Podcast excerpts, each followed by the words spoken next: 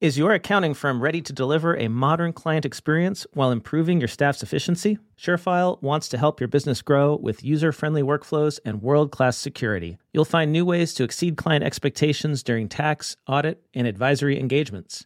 Stay tuned to hear more from our sponsor ShareFile later in the episode. But yeah, with my packages, I I try to I try to design my packages to where the middle package is the best looking one and the least amount of work.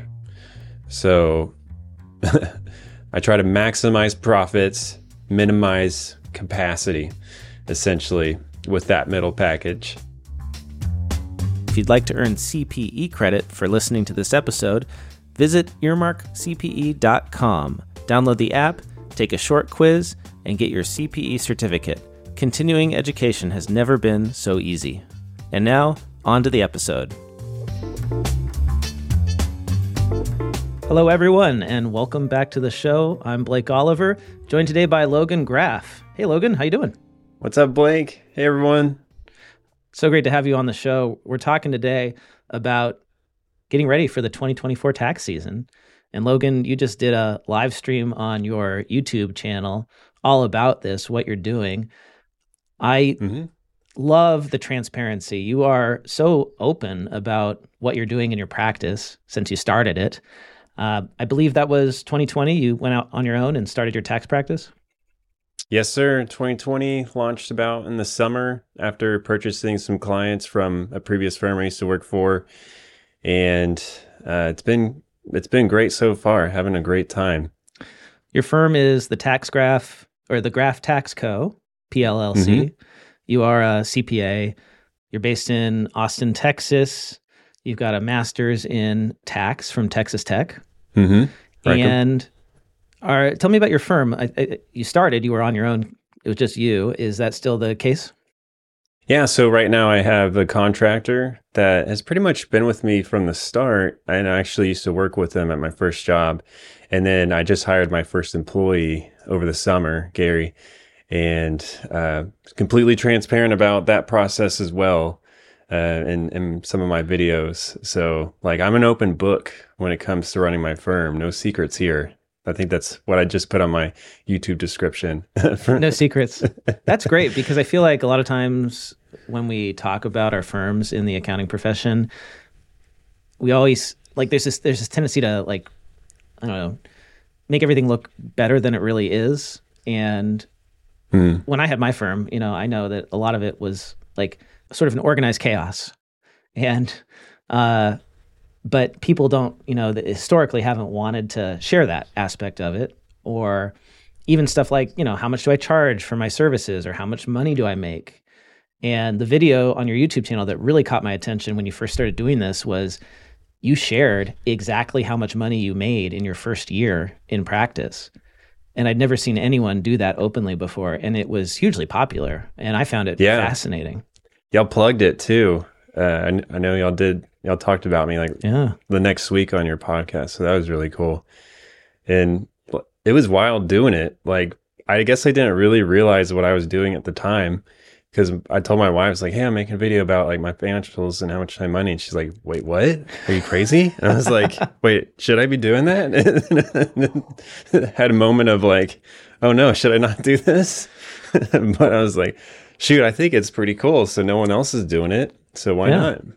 Well, I feel like it's important. Somebody has to do it because one of the best things about accounting, and the reason I got into it as a career changer, is because you can make really good money and you can have actually really decent work life balance if you set up mm-hmm. things right. And yeah. you know, I was a musician, right? And so um, for me, like getting into bookkeeping and accounting and technology, you know, changed my life. Uh, I think more people need to know just how good a living it can be. Um, and you did pretty well in your first year. Yeah, I made I, I you know, it's been a while since I've made that video. But, you know, my first year, I think I grossed 90K. And I think I took home more money, a decent amount more money than I had made in the previous year as an employee.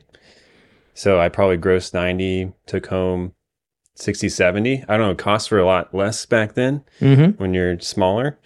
but it was it was amazing. And then the next year, I pretty much doubled the revenue, which was crazy. And then this year, like it's it's going up even more, which I, I'm super excited to make the 2023 how much money I made video. And I think I think I'm just gonna keep doing those videos. I don't know. Because uh, people are like, well, once you get to a certain spot and you have employees, you know, that could cause some drama with, you know, them seeing how much money you make. But I don't know. I'm, I just, I just love the transparency and I think other people appreciate it too.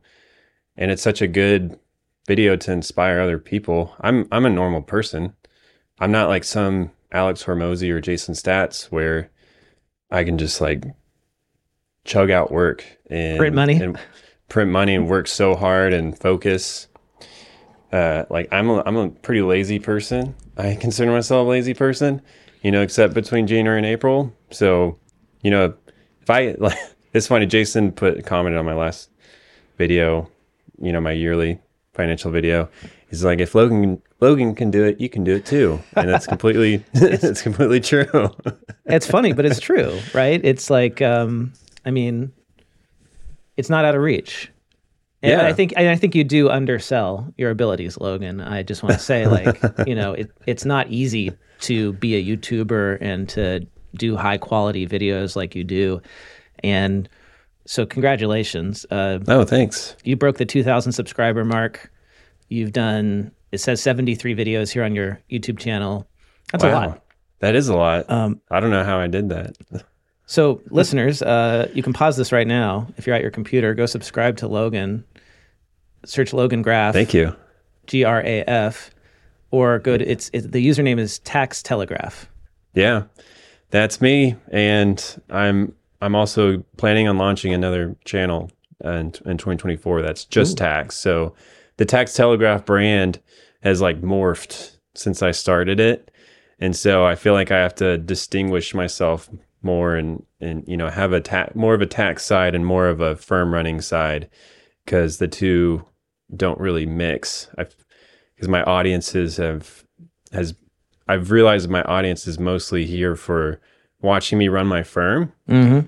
There's still a lot of people that that like the tax content that I produce, and I still want to make that. But I think having a more specific channel, two specific channels would would just do better uh, over the long long run. Yeah, makes sense. Uh, tailor tailor what you make to your audience, which is actually great. Just general marketing advice for firm owners, like know who you're talking to, right? Mm-hmm. And that's what you're doing there. Well, let's talk about what you're doing to get ready for 2024. You are a content creator, and you're dedicating. Uh, when we when we saw each other at QuickBooks Connect, I think you said a day a week now to creating mm-hmm. content. So that means you've got to be really efficient the other days running your practice, especially during tax season, because I, I, assume you're going to keep doing the content even while you're doing the returns. Or are you That's taking the thing. I don't know. so I got Gary now, and he's going to help me out tremendously. So if if Gary helps me save enough time, I'm, I'm going to create content because it it hurts me not to. Mm-hmm. But last year I I didn't really create too much content during tax season, and so this will be a new new year to new situation where hopefully I have more capacity, and that's the goal to continue a video every week. But and if I'm creating a new channel, so it could be two different videos a week. I don't know. So I'm really considering with the new channel just doing it completely different, where maybe I hire an editor and let mm-hmm. an editor edit the video because it's a lot of work. I'm sure if you edit, like you know. oh, I remember. I did it for years. We have an editor. Maybe we could uh, we could help you out. Yeah. So, please. um, people don't realize that. Like, then, and it just side note, you know, like if you're starting a podcast, you're starting a YouTube channel, um, budget like four to five times as much time as it takes you to record that video to just edit the thing, right? At least to start. Yeah. I mean, it, my podcast, I, I dedicated a whole day to it. Wow. Because I had to learn how to do it, right? Mm-hmm. I had to mm-hmm. learn how to edit. And eventually I got it down to like a few hours, but even then that's a lot of time when you are when when your time's valuable. So, we'll we're gonna we're gonna sort that out for you, Logan. Okay. I want to make sure that you can keep doing content. Heck yeah. Awesome. Yeah, that'd be I'd great. That, that, and I've heard once you get an editor, that completely changes the game for you. So it, it's just that it does. big step for me because I, I enjoy the process of it. So yeah. it's not something I want to give up really. It's not that different than hiring staff, actually, to help you with the bookkeeping or the tax work. It's hard to let go at 1st mm-hmm. But then when you do, when you finally make that leap and you can let go and know the quality is going to be where you want it to be, it's such a relief. Yeah. Yeah. Okay. That's good to know because I'm yeah. entering into that space now.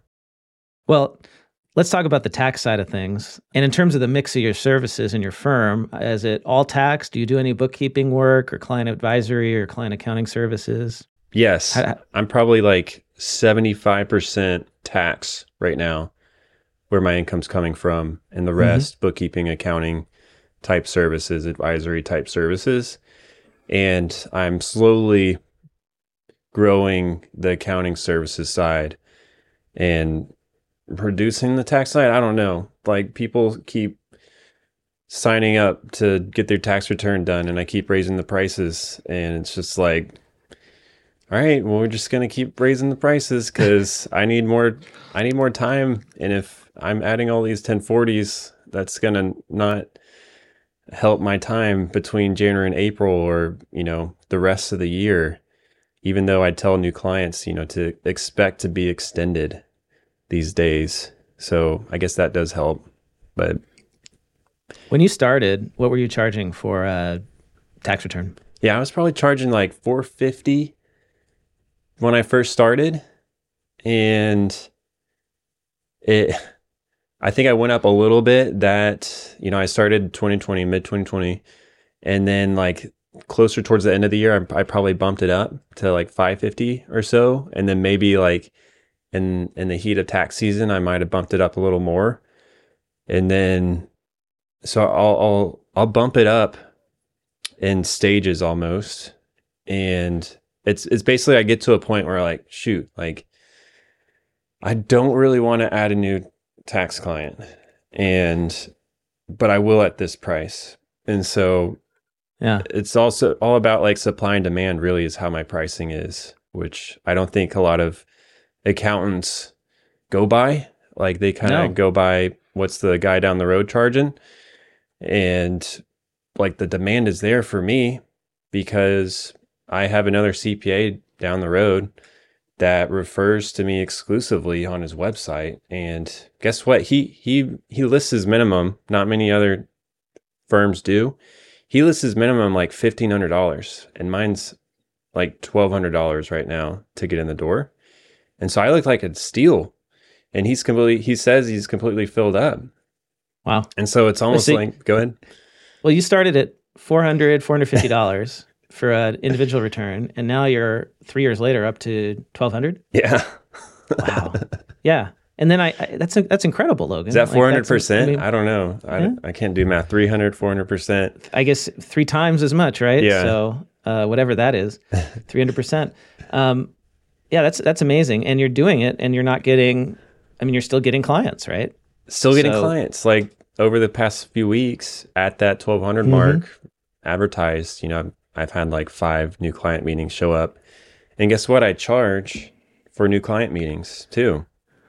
And I don't credit that fee back in. So it's almost like new client meetings are a revenue stream. And I've I've wow. thought about having a service line where I just review your tax return. So like taxpayers that have their returns done by other professionals or that mm-hmm. do themselves and they just want like a look through. Like someone goes through it and makes sure like it seems all right.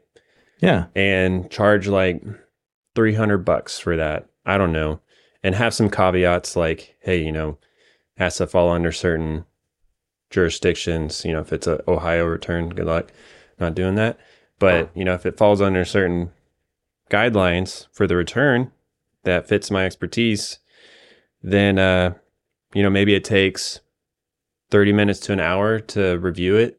Maybe they provide some context for their work papers on how they did it so I can you know, follow along. And that and then provide some sort of summary on the on the back end. Then they know if it's right or not. And then if I see anything wrong, well, I just created some work for myself potentially and like, hey, here's here's how to fix it. Here's how much mm-hmm. it would mm-hmm. cost. So I'm I'm really curious about doing that. And uh, I was You said to, you've already started doing the you charge for a consultation initial. Mm-hmm. Mm-hmm. How much do you bill for that? I do 150 for 40 minutes. Okay. And I actually had it at 200 at one point, and then no scheduling with me. Right. I was like, okay, I think that's a little high, so we'll drop it down a little bit. and that's okay. At the time, I was like, if no one signs up, it's perfectly fine. Right. and well, you're paying attention to the economics of it, the supply and the demand, right? If nobody's buying, lower the price, see what happens. Right. Yeah, yeah. Makes sense. So it's a 40 minute meeting yeah. and I do prep. So I, I collect their up to two tax returns, recently filed tax returns. I'll review them and make yeah. sure they're, you know, they're, they look okay. Sometimes I'll find mistakes, which is awesome. Sometimes I'm like, hey, your these are returns are good. And then I also make sure like their returns are within the mean like the type of returns that I want to prepare so I can get some clues on their activity right. and that helps me be able to price them well. I do like to price uh, based on the the customer versus uh, I think Ron Baker used to call it like price on the portfolio. Um, so if it's like you know a person that makes a lot of money, I'm not going to give them a fee the same amount as someone who makes way less money, essentially, and just like the the risk involved with preparing a return for someone that makes a lot more money is a lot more higher.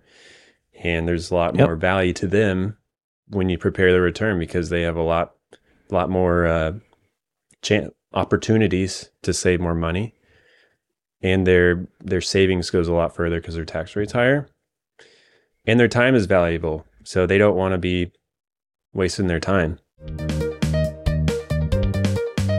this episode of the Earmark Podcast is sponsored by ShareFile. ShareFile is a secure, easy to use technology that helps you deliver a modern client experience and streamlines your document heavy workflows. ShareFile makes it simple and secure to work with clients and enhances your internal processes to improve overall satisfaction and experience. With ShareFile, you can provide easy to use client portals, accelerate PBC list process, simplify client communication, deliver e signatures, and so much more. Whether you're working in the office or remotely, ShareFile lets you seamlessly collaborate with clients and streamline repetitive tasks, all securely and in one tool. ShareFile also integrates with your existing processes and is optimized for tax, audit, and advisory engagements in mind. It helps firms like yours keep your teams close and your clients even closer. ShareFile helps you enhance client onboarding, organize and simplify document collection, and orchestrate secure document exchange. It gives you complete visibility into document workflows that speed up client services and ultimately helps your firm work more efficiently with less resources. If you're ready to elevate your clients' expectations and your firm's efficiency to the next level with ShareFile, head over to earmarkcpe.promo slash ShareFile. That is earmarkcpe.promo forward slash S H A R E F I L E. So we're already into pricing. And in your live stream on this topic, you mentioned that you start preparing for the new tax season by looking at your client list and looking at your pricing. So walk us through your your thought process on that when you analyze prices. How do you decide if you're going to increase a client's fee? You said it's individualized. Mm-hmm. Like, I mean, how many clients do you have? It m- might take a lot of time, or does it not? Yeah. So during tax season or while I'm preparing the return, I'll make a note to where I'll see their what I'm billing them at. And I make sure, like, okay, was this worth it to me? Like, the amount of work I'm spending on this return, the amount of emotional uh, energy I'm giving them and strain potentially. Maybe they're a difficult client to work with. Am I having to follow up a lot with them? Are they, do they follow instructions well? And then I look at their price and if and if it doesn't match up and is not valuable to me, then I'll write down that price, what I think would be valuable to me, and compare it to what I'm charging now and somehow bridge the gap there a little bit. And so I do this. I've done this the last couple of years. So 2022 is when I did a huge tranche of clients. Like I'm looking at my spreadsheet. And so, so you took notes last year while you were doing the returns and and and decided basically what it should be this year already. Yeah. Yep. Exactly. When the emotions are are are there. Yeah. And you're, when you're the, feeling the pain. When I feel the pain. Because yeah. now if I were to look at it and be like, oh, it's okay. I'm sure it was. Yeah, it's, it's okay. easy. yeah, exactly. After the marathon, right? It doesn't feel so difficult. Yeah, yeah. And so 2022, I, I did like over 40 clients where I sent out a price increase. Average increase was 50%. And, and like what percentage of your clients got a price increase? Uh, technically all of them. Mm-hmm. Well, like some got a standard 13% and some got like a $300 increase, $200 increase. That was, that was kind of the average, like around a $300 increase. It's pretty big. Okay. Uh, so, so you, when did you, and when did you tell them you're going to increase the price for next year? So, so this year, are you talking about this for 2023? Yeah. So a 2023 tax year, mm. right? Uh, you're getting ready. Like, have you already told them that the price is going up, or is this something you're doing now? Yes. Okay. Yeah, I was ahead of the game this year, and I I knew what it took to to send those emails out, and I wanted to do it sooner versus later. Last year, I did it. It was like more into. I think I maybe sent it out. Yeah, I sent it out in November. I guess around this, like I'm looking at my my notes, and I mm-hmm. sent out emails like exactly one year ago of price increases. Uh, so this year, I sent it out at the end of October, and I said, "You got two weeks to respond to tell me that you're out." I would, or I said, "I would appreciate if you told me by this deadline if you're out. If you're in, you don't need to respond." And two people, I, I did a way way less, uh, like the number of clients that I increased by a lot, or, or way less this year because a lot of it happened last year, mm-hmm. and so I, I only did like 14 or 15 this year and only two people have said that they're leaving. I expect three to to not tell me because people are just people just do that. Yeah, they they just ghost you. Uh, mm-hmm. Uh, so, and I think if three leave, so right now I've lost uh, about twelve hundred dollars of revenue from people saying they're leaving.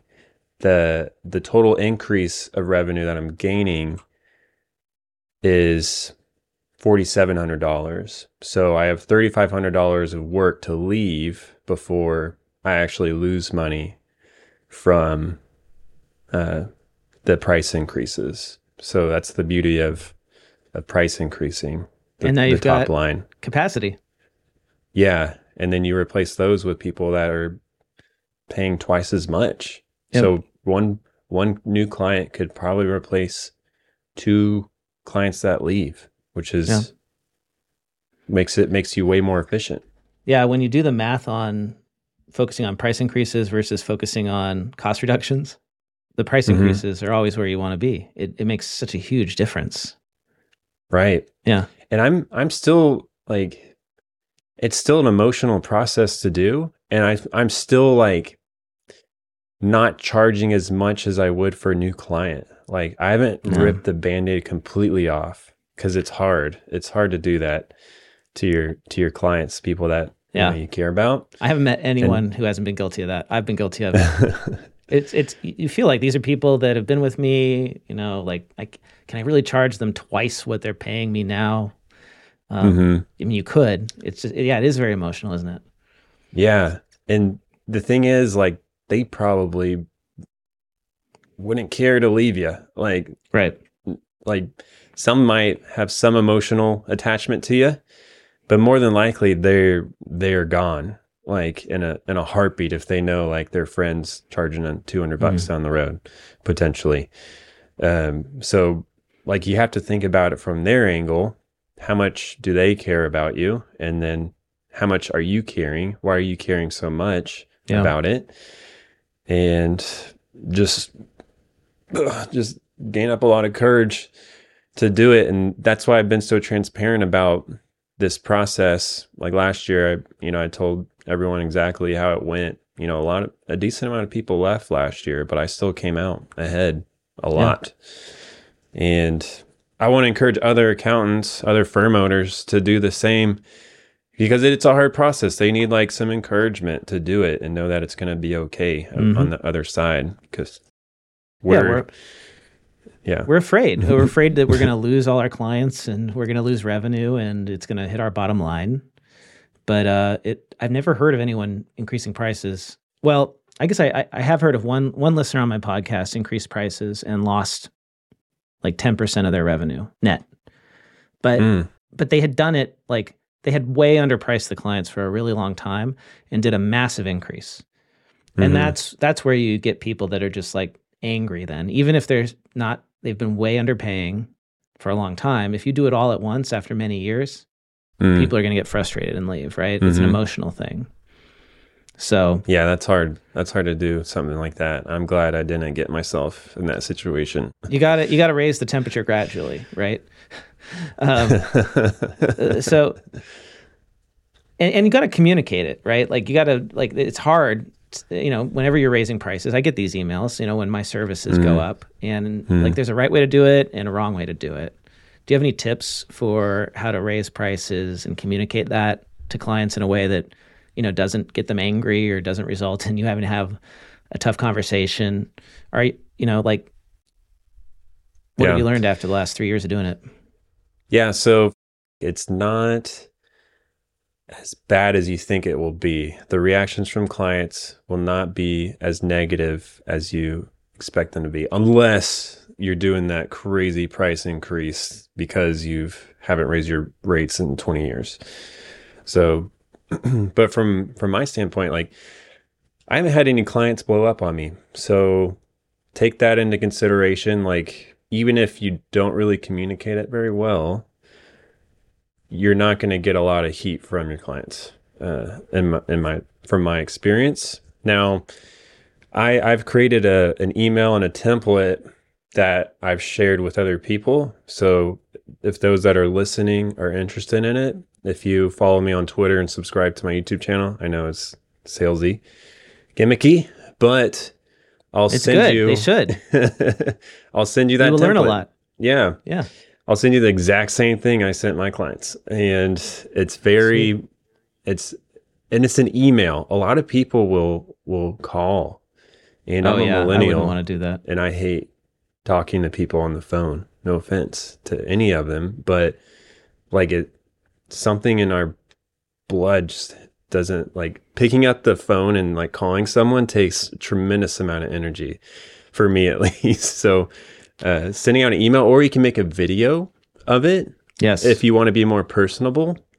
And it can either be you calling them by name, so individual videos, if you really, really care about it and want to provide some excellent customer service. I was at the point where, like, I like these people. I'm going to send an email that's pretty neutral and be be real with them a little bit, but not be completely real with them. So uh, it's it's a pretty like standard email. It's, it doesn't go into real depth on like the whole you know like i'm dying here in my firm and i need less clients yeah yeah yeah they don't they don't want to know that yeah it's it's oh. very approachable and uh like it, it's worked well and two people have left and pretty much everyone that have, has left the last two years because of those emails are from clients that like took up the most amount of time and were paying the least amount of money, like the 80 20 rule. Mm-hmm. And it was like amazing to have all those clients leave. And it's like, oh my gosh, like that was perfect. That worked out perfectly because the goal of these price increases are to hopefully, you know, reduce those clients. Yeah. And it's a really increase capacity. So it's like not a, every client's equal. Yeah. Oh. Some some uh, I care about and I didn't want them to leave. Uh, but they left, but that's okay. Yeah. Uh, so one of the other things you mentioned that you're doing that's unusual in our profession is you're working on getting more upfront payments. Mm. Instead of charging people after you file the return or before you after you complete the return, before you file, mm-hmm. which seems to be what most people do, mm. you're doing upfront.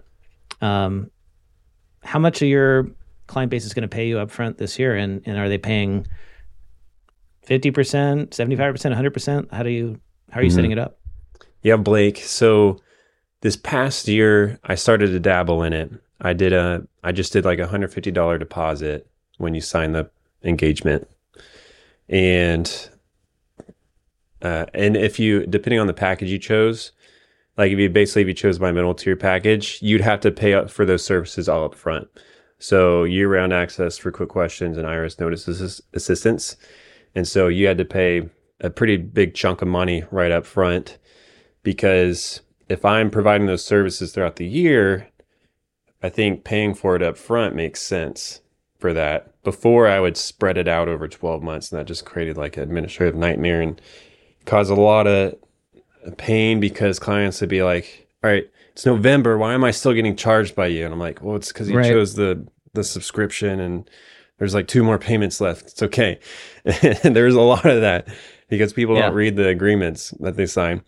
And so I think paying all up front, uh, and so this next year, uh, 2024 for 2023 tax returns, I think I'm going to do either 100% up front or 50%.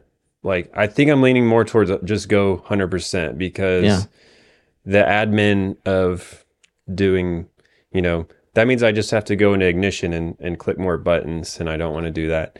So yep. um, there may be an instance where I still have to charge them for you know something that was out of scope, or like you know something new happened, or you know that you know the return was more complicated, so I charge them again, and that's okay. But if I can get all of the money up front, then like no no pay no play basically is yeah. how it's going to be this next year and it's hard it's like a it's a hurdle to get over because you're like having you know looking forward to that money that's coming in because you did the work is like motivation so like oh if, as soon as i do this return i get paid and i thought right. like well what happens when i'm already paid am i going to want to work like i think i joked on my live stream was like do i just january 1st all the money comes in all the deposits? Do I just leave the country and just ghost everybody and never come back? I think I think that's happened before.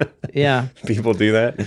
Oh god, I think I think it has. Um, but generally, it would be like a uh, you know retail tax prep uh, kind of place. Liberty tax, yeah. It so. could be a story for Oh My Fraud, the uh, Greg Kyte and Caleb Newquist podcast. Well, hear the story them, of Logan Graf, just yeah, just absconded with all of his client tax deposits. uh, I think I think well, I mean, what you're doing there is smart because you're saying to your clients, look, if you want me to do your return, you know, pay me now, and and and that way you know how many you actually have because they've committed the money. Yeah, it's one thing to say, yeah, I'm going to have you do my tax return. It's another thing to actually have them pay. Mm-hmm. And then I wonder if when they pay up front 100%, it motivates them to get you the information you need to do the return more. Oh right? yeah. I'm hoping that happens. Like I've already yeah. paid this guy money. I need to get my stuff in because I have yeah. like five to 10 returns where I still don't have anyone's information for 2022 tax year. Like, am I preparing a return? You paid me a deposit. What happens? What happens now?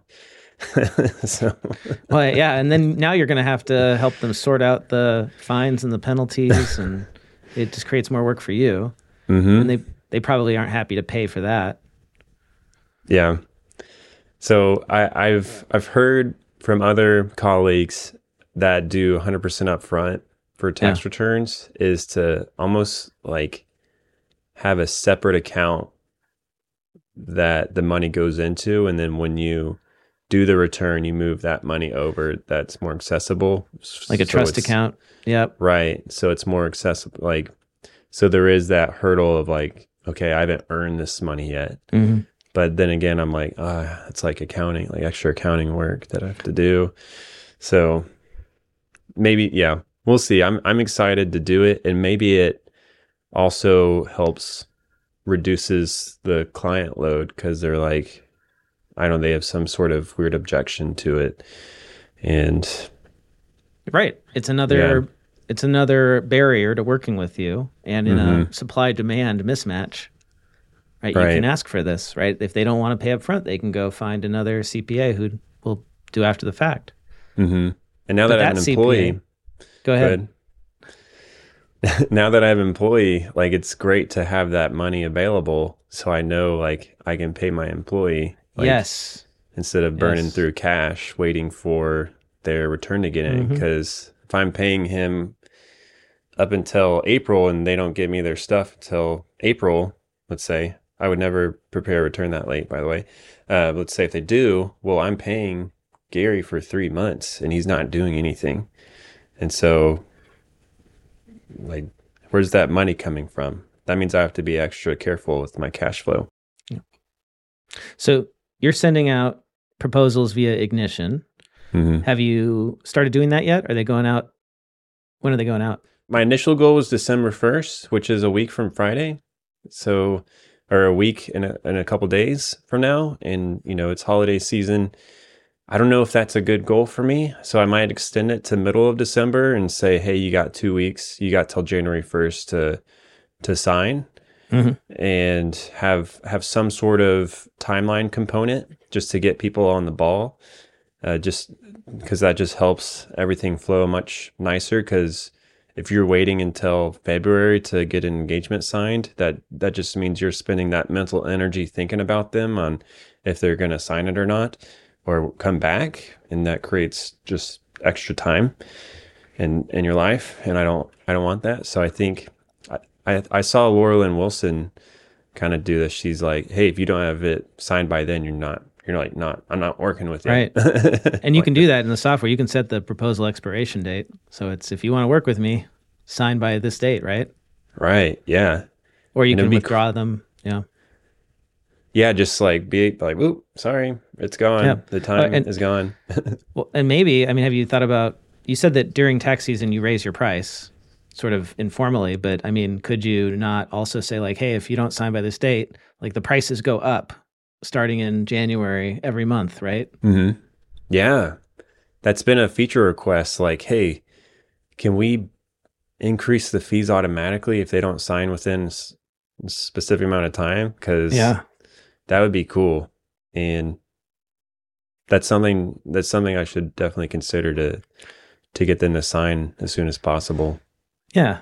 I mean that's basically how software sales work where like a good salesperson will always create pressure like time pressure to sign like okay this this pricing is only good until the end of the quarter right and then mm-hmm. it resets right because we're trying to meet our goals and like we can do that in accounting too right mm-hmm. there's no reason yeah otherwise pricing otherwise so it goes fun. to the bottom of somebody's list you know mm-hmm.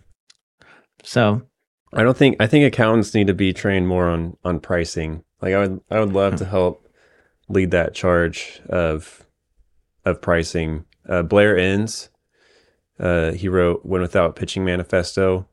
Also wrote this book called Pricing Creativity, and he he it's almost like a booklet, I guess. Uh, Garrett Alexander recommended it to me. He's with Game On Financial.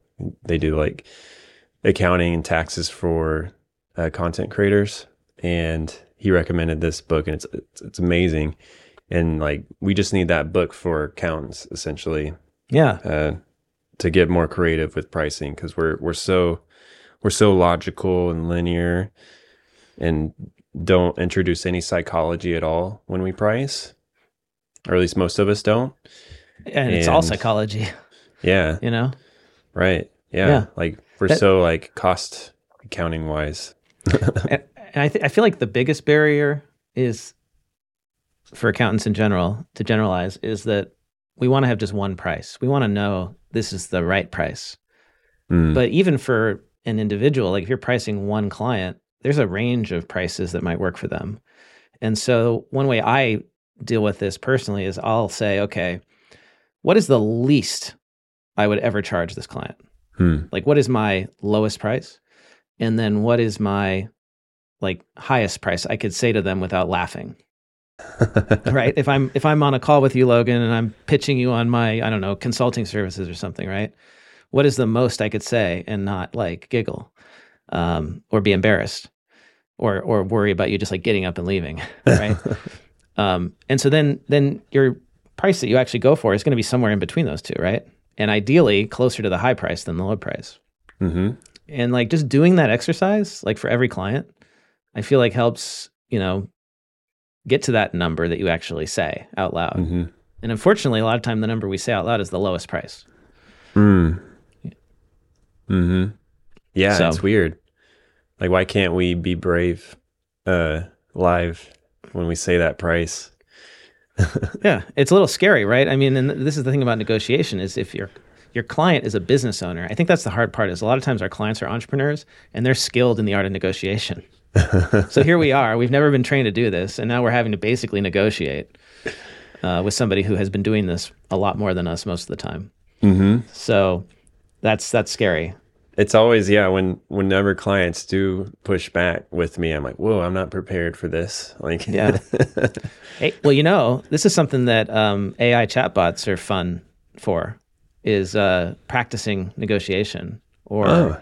like you could actually use like Claude or ChatGPT to like practice. Like, okay, uh, here's the scenario. You know, can you help me? how would you Train me. handle this? Yeah, how would you handle this? Or even just like paste in the email from the client if they're pushing back and say like, how do I respond to this? Wouldn't it be might- great if we had that sort of assistance while we're we're live? Like it's listening to us, it listens to the client as well. Yeah, There may be some ethical things about around that, but you can like us? look you can look to the side and, and it just types in like Yeah. all right here's the prompt what to tell them like as Oh a my gosh. as a rebuttal like a line Logan, I think we just came up with like the next great AI tool for accountants right here is the live the live negotiation sales coach. yeah. it's like no don't do that Yeah, yeah, it just yeah, like yeah. gives you live feedback Yeah. like Like red alert, red alert. now You're offer totally blowing this sales call. abort Uh. like just leave just leave. It just ends the call. If if you if you go way off track, it just ends the call. Just, it's a courtesy disconnect, yeah you know. we're sorry we're no longer a good fit yeah, exactly. Oh man. So uh, going back to the upfront payments with Ignition, are you going to require the payment when they accept the proposal? always Do you take credit cards? Yeah. Uh, so last year, I bumped up 13% for everybody because I knew, and I wasn't going to give them a cash discount, well, ACH discount. And because I was tired of doing admin work trying to figure out, okay, they, they paid with ACH. What's the discount on that? Yeah. and um, it was stupid. I was stupid, but um, and so I was like, all right, I'm not doing that discount anymore. So I'm bumping everyone up 13 percent. It was going to be 10 percent, but I knew everyone would switch to their credit card since that three percent covered that, and so it's kind of a chess move almost. And I I shielded it as um, like inflation, you know. Uh, so it's kind of. Always blame around that. inflation. You know, inflation gives us a hard time. we should benefit from it too, right? That's Yeah. right. Yeah. That's right. Why not? And so where was I going with that, Blake? Oh, the the credit card fees. So this Yeah. year, Ignition released a sweet feature where the if clients choose a credit card, it gives them a little prompt like, "Hey, there's going to be a X percent of of the fee going Yeah, yeah. to You can pass it through. card." Yeah. Yeah. Are you going to do that? I, I think I am. Yeah, Yeah. I'm. I'm pretty sure I am because uh, credit card fees, like my ignition software cost for this year is like triple amount because Yeah. everyone selected credit card. Even though I, you know, I I netted it with price increases. Clients can choose now to take the hit, and it helps me like not have to figure out like okay if they do pay with credit card what would i charge them instead i can just give them the price and then they deal with it on their end and you can select what percentage it's it's a firm wide percentage. So you can't like select what percentage for each client, but it's like you, it'd probably be like a 3% fee that you can pass down to the client. Yep. And that's probably what I'll go with. And I, yeah. it's funny, there's a lot of debate about whether or not you should pass through the credit card charge. And I think mm. in theory, like like a, a pricing expert or will tell you that it's best not to charge the mm-hmm. extra fee. That mm. it psychologically, you know, lowers your like total business, right? You'll make more in the end if you don't. But I feel like that might not be true if you pair it with the ACH option. So if somebody doesn't want to pay the fee, they can always pay with ACH. And they're a business, so they've got a business account, right? They can do it and it's not hard. So I right. feel like I feel like that's good. If you have the ACH option, it's okay to pass through the fee. Yeah. I, I that's to my gut that. feeling. Uh, like giving customers multiple avenues for paying you always increases the rate of closing, I believe. And so our customers going to see that surcharge as like a barrier to working with me Mm-hmm. There's some there's some clients that are heavy credit card, like credit card dependent, unfortunately. And can they afford to even do ACH, which is worrisome. Mm. But like would would that fee be a non-negotiable for them? So I guess they can always we'll tell you, out. right? And then you can decide on a case by case basis what to do. Yeah. If, yeah, we'll if they're arguing with you over 3%, they're probably not the best client. Right. Right. right. Like, and if they yeah. get it back on the awards, the cash right. back, then. So they can go take that trip to Europe and not have enough money to pay their bills. Y'all were just talking about that on on the podcast, like uh re- the rewards, like the mileage versus rewards, and I think yep, you just were like, I'm just doing the cash back. Like I found it took up so much of my time to try to like game the system to use those miles. I just simplified my life and now I just have yeah. a cashback card. And you know, whatever. Maybe I'm losing out on like an extra one percent. All right. But like to me that the time was not worth it. And the IRS says it's tax free. The cash right? rewards, I guess I mean if the miles are tax free, right? The cash rewards should be too. Yeah. I don't know. Nobody's ever asked me about it, and I don't do my own tax returns. So hopefully, my preparer isn't listening. wait, wait, wait. What? yeah. Right. But that's not something that like is like, did you receive any, like, I don't get a 1099 for my cash back rewards from my credit card company. Right. Yeah. Like there was a court case that pretty much said like it's not taxable. There wasn't some circumstance where they were like gaming the system, I think, with gift cards. Oh, yeah. Well, you know there was a, there was a, there was a case where um it was are you talking about American Express? Maybe. There there was like a situation where Amex was like aggressively signing up business owners for their corporate cards and like they had a presentation that they had formally given like that like that, that they would, were doing where it was like here's how to basically here's how to evade taxes with your put everything for your multi-million dollar business on this card, right? And then we're going to transfer the points to you personally. Uh, That's what they were doing. they were taking the points from the business and transferring it to the individual, who was then cashing mm. out the points and making, you know, tens of thousands or even 100s mm-hmm. of thousands of dollars. Mm. And I feel yeah, like that's the, that that's when they got yeah. in trouble then the IRS is like, that's like a business right there. Yeah. So yeah, yeah, yeah. We're taxing that. you know, pigs get what is it? Pigs get fat, hogs get slaughtered. Yep. Yeah. Don't it'd be don't. like that. Okay, so upfront payments. In order to do these upfront payments, you got to know what you're going to charge the client. I guess for returning clients, that's not bad. You've already repriced them and stuff. For new ones, you have a, a productized package offering on your website. Mm-hmm. It looks like you have three tiers. Mm-hmm. There's the compliance tier, which is, you know, I do the return, right? That's mm-hmm. no advice, really, right? No planning. And then you have this these other tiers where you don't put the pricing on. You have collaboration and concierge. Yeah. So tell me about that those packages. Are those new this year? Is that something you have been doing? Like how's that going? Yeah, I'm I think I'm pretty much keeping them the same.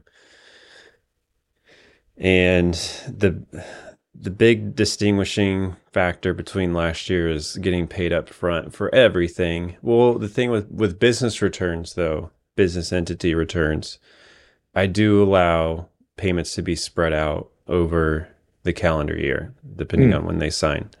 So it could be 12 payments if they sign in January.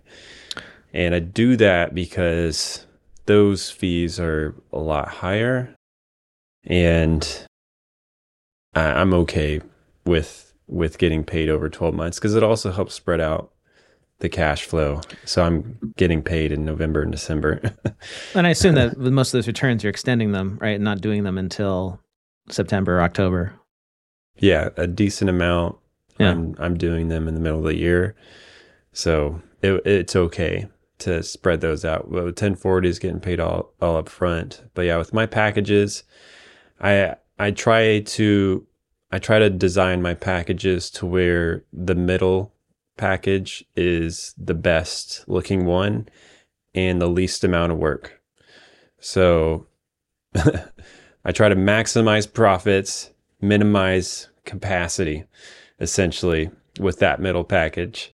Because mm-hmm. if you put too much in that middle package and everybody signs up for it, you have a lot of work to do.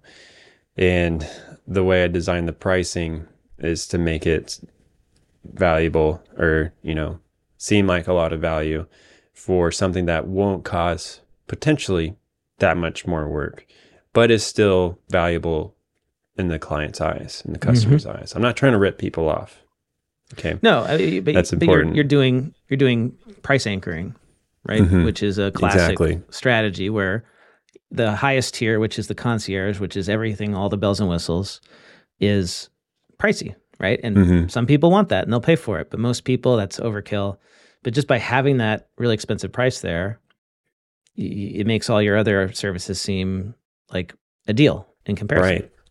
Yeah. Yeah, exactly. Like, I'm really proud of so my I have like two two separate proposals for personal and business and I'm really proud of my middle package for my business return clients because I think it's the best bang for your buck on in my opinion for the client and for me. And that that involves year-round access for me to to me for quick questions. So basically I'll I'll answer any email phone call virtual meeting where you have a quick question. So something that doesn't involve you know some in-depth projection work or in-depth scenario running or research essentially. And so clients can are encouraged to ask me questions throughout the year. So that's great for business owners. And um, then I'll I'll have IRS assistance, notice assistance, where if you get a notice, I'll help address it, and then uh, tax projection as well in the fall. So really, it's like a it's like everything you need as a business owner, in my opinion. And then, but personal level, it's harder to do that because the way I do it is I send out like pretty much all of my personal tax return proposals at once to try to be the most efficient with that. And so I have to create packages where um, that it suits the the wide range of, of my clients. And so it's I have to be a little more limited on what I offer in that middle package. So the in the middle package with personal, there's no tax projection mm. uh, because usually if you need a tax projection, you have a business entity. That's kind of been the the the deal, and that I think that's why I designed it that way. Now in my live stream, I told everybody watching that you could take my basic package, my compliance package for either personal or business. And if you're new to creating packages, you could separate out what I offer in my basic package, compliance package, into three different packages. Because in that basic package, I offer a lot of value, in, in my opinion. So I know I keep saying that, but just want to. It's all subjective. it's, it's subjective. Right? So value is subjective. Exactly. If you're if you're like not charging that much, if you don't feel like you can charge that much, well, you take my compliance package and you only offer tax return prep. You yeah. don't let them be subscribed to my newsletter. You don't do a video summary of the tax return. And right there are that could be your middle and higher tier packages. And like I thought about it, I was like, oh, I could I could do that. I could separate my basic package for the clients that always choose the basic package. Then I could upsell them with a tax return video summary. But I I'm at such a high minimum where it's okay for me to include those services. That's that's how I charge so much, uh, and how I, I think I believe I can charge so much because I'm providing that value at that basic package. Mm-hmm. All right. One more thing I want to cover before we go, and that's the project tracking system, because you mentioned that you have integrated Ignition with your Airtable process, Airtable for tracking yeah. the returns, the status, and all that. So, like, is it is it magical? Like when somebody accepts the proposal, what happens? It it shoots it into Airtable. I have it where it'll it'll shoot the project all the proposal details into Airtable. So it'll separate all the service items that I've created for that proposal or which one they sign up for. So it'll be like tax return, accounting, uh, tax projection, other stuff that I need to track that will have deadlines. And it'll it'll separate all that into Airtable and I can customize what I see. And I can create all these different views on you know here's all my tax return projects. Here's all my projects that I've assigned to my contractor my employee here's all my non-tax return projects that I need to take care of and it's a Frankenstein operation so I don't know if I'd recommend it, doing it this way because now that I've I'm building my team, like I have to figure out now how I'm gonna like give them access to it and right. to only be able to see specific sections of it. But what I if I can get even more creative, I or I want to this before year end, before my you know proposals start getting accept, accepted is to be like once a project does get into there, it'll create different timelines so I can track things better. So it's mm-hmm. it's really easy to track tax returns because it's like a one-off deal.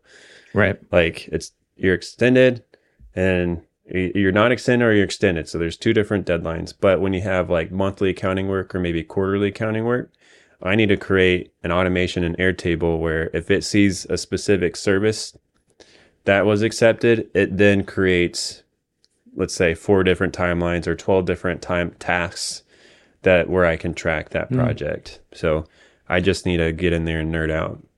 So it sounds like you're planning on sticking with Airtable, not considering accounting practice management software at this time? Right now. And next year, I'm going to highly consider uh, ClickUp because oh, yeah, yeah. I think ClickUp has a similar interface and similar capabilities that yep. but it makes it more like easier to use for for team teams. So Yeah. I was a big Asana user for years and then ClickUp came along and became like the new Asana. Oh yeah. I, I, used it for a little while and uh, it's pretty pretty impressive what you can do with it.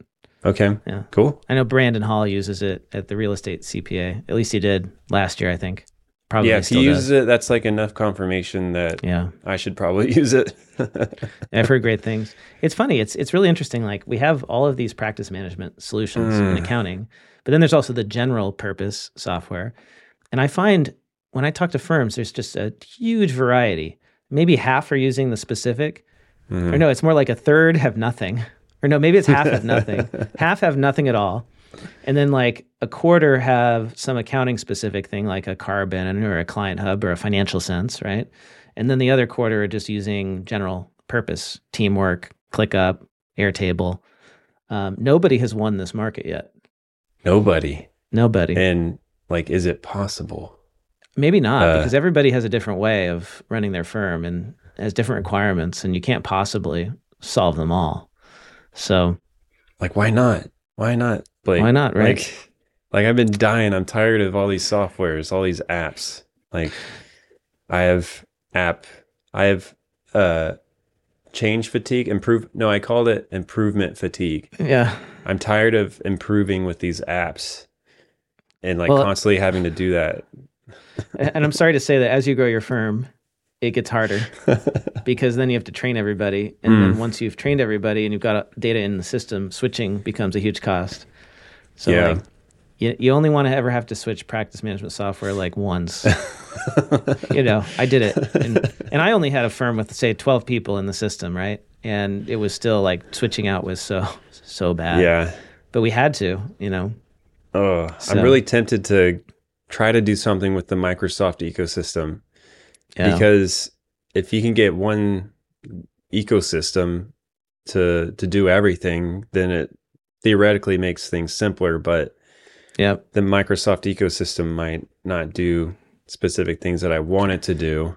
It's getting better though. I mean, Ashley Francis is like the huge champion of Microsoft and like just listening to her talk about what you can do with Power Automate and all that these days. I mean, it's getting easier now with AI. So mm-hmm. maybe that's the way to go. Is just go all in with the Microsoft. I'm a Google Apps person personally, mm-hmm. which has always been a point of tension for me mm. with you know anything accounting because like yeah. I, have used it ever since college and I love Google Workspace and I just like I can't I can't use Outlook. I can't yeah. do it. Like I, I, I and it, it's it's I know I could right if I but I maybe I'm getting too old now and I can't learn new things. Like I've reached that stage in my life. But like Adam um, Grant, what did he say? Like if you're if you've been a tax accountant for 20 or 30 years like the newer accountants know more than you know the new tax laws more than you do because the older you get like the less you want to learn new information or something yeah. like that. I don't know. It was, it was, he was one of the speakers at quickbooks connect. I unfortunately didn't get to see him. That's where i got that from because he was like talking about he's kind of burning uh, all these older preparers like hey y'all y'all aren't like learning new things. it's hard. I mean, everything's changing so much all the time. Mm-hmm. I guess all the I tax understand. changes, like yeah. And you came you came into starting your practice when I think everything was really all the shit was really hitting the fan, right? Like that must have been wild with like it TCJA was, and all that. Yeah, it was that was a little bit before I started, but that was yeah. still like relatively fresh. Like, hey, how do we account for this still?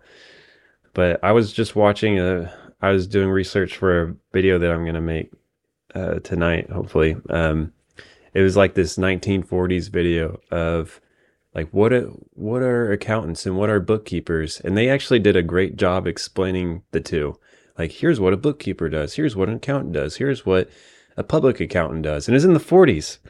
And not that it's changed very much, but even then, I posted a clip of it on Twitter today. But even then, they're like, the tax laws are complicated to where no one, nobody knows what should be counted as income and, and expenses. like even back in these, they're like, yeah, man, taxes are complicated. like think about and it was a piece of cake by comparison. yeah, think about it now. Like, yeah. oh my gosh, it's so bad now. Have you have you tried the um, CapCut plugin for ChatGPT? No. To make to make videos. Should I? Uh, it's it's kind of hilarious. Um, so like can I show you this Please. right now? Since we're at the end of the video and the education has ended, and now this is just the fun part. We've we've reached our CPE requirement here. Um, I want to see if I can share my screen, and then uh, I and I'll share the tab audio here. So like you want you're going to make a video right about bookkeepers versus accountants. so like um I'm that's not wanna, my video, but the video that I was watching was about that. Yeah. Okay. So let's we could actually like try to use ChatGPT to make one. Okay. And I I think um let's see. So the prompt is we got the CapCut plugin turned on here. And then you know the, the video editor uh-huh. suite. So we can say like um you know write a script uh, I don't know 200 word script about the uh, the differences between an accountant and a bookkeeper use um, words, you know, like make it so a 12 year old could understand, you know, then, then make the video in CapCut. and you just type that, and then it's going to draft a script using its knowledge. Yeah, 200 words should be should be pretty simple for it. Like a minute or two, right? So it's drafting the script here, and it's got a few paragraphs. All right, let's make the video using this script. And now, theoretically, ChatGPT is going to go to the CapCut uh-huh. Uh, plugin and it's going to actually create. They're going to pull B roll in there and, and it's, it's going to pull in B roll. Narrate it? Yes. So here it goes. It's using CapCut. I mean that that what they're what it's talking about in the script was pretty similar to that 1940s version. We could. I should have asked it to do it in a 1940s style. it could probably do that too. Okay, so here's the video. I click the link, and now we're opening up CapCut.com. Can you make revisions?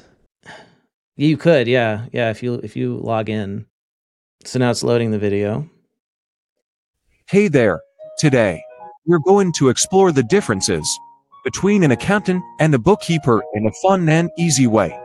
Imagine you have a piggy bank where you keep all your money. Now, let's see how a bookkeeper and an accountant would help you with your piggy bank. First, meet the bookkeeper. Think of a bookkeeper as your piggy bank's best friend. They keep track of every coin you put in or take out. They write down when you saved money from your allowance or spent some on a new toy. Bookkeepers are super organized and make sure every penny is accounted for. Now, let's Accounts. talk about accountants. An accountant is like a wise advisor for your piggy bank. They look at what the bookkeeper has written down and then give you smart advice.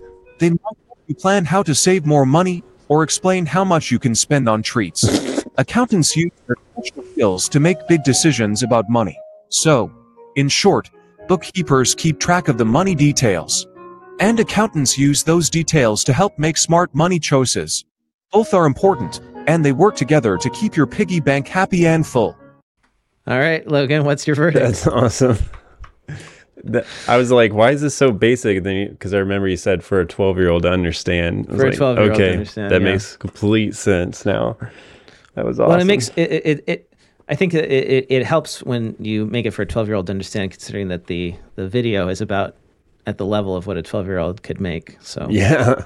yeah. But I mean, think about like, this is incredible. Imagine like when we'll be able to make videos about tax topics and this can help. Oh, right? I'm you so excited like speed up your production process. Totally like the script itself. Yeah. like you could you could just have it produce that script and yeah. go from there. Like i love i i created a video for uh, this nonprofit that i help with for that provides summer camp experience for foster teens.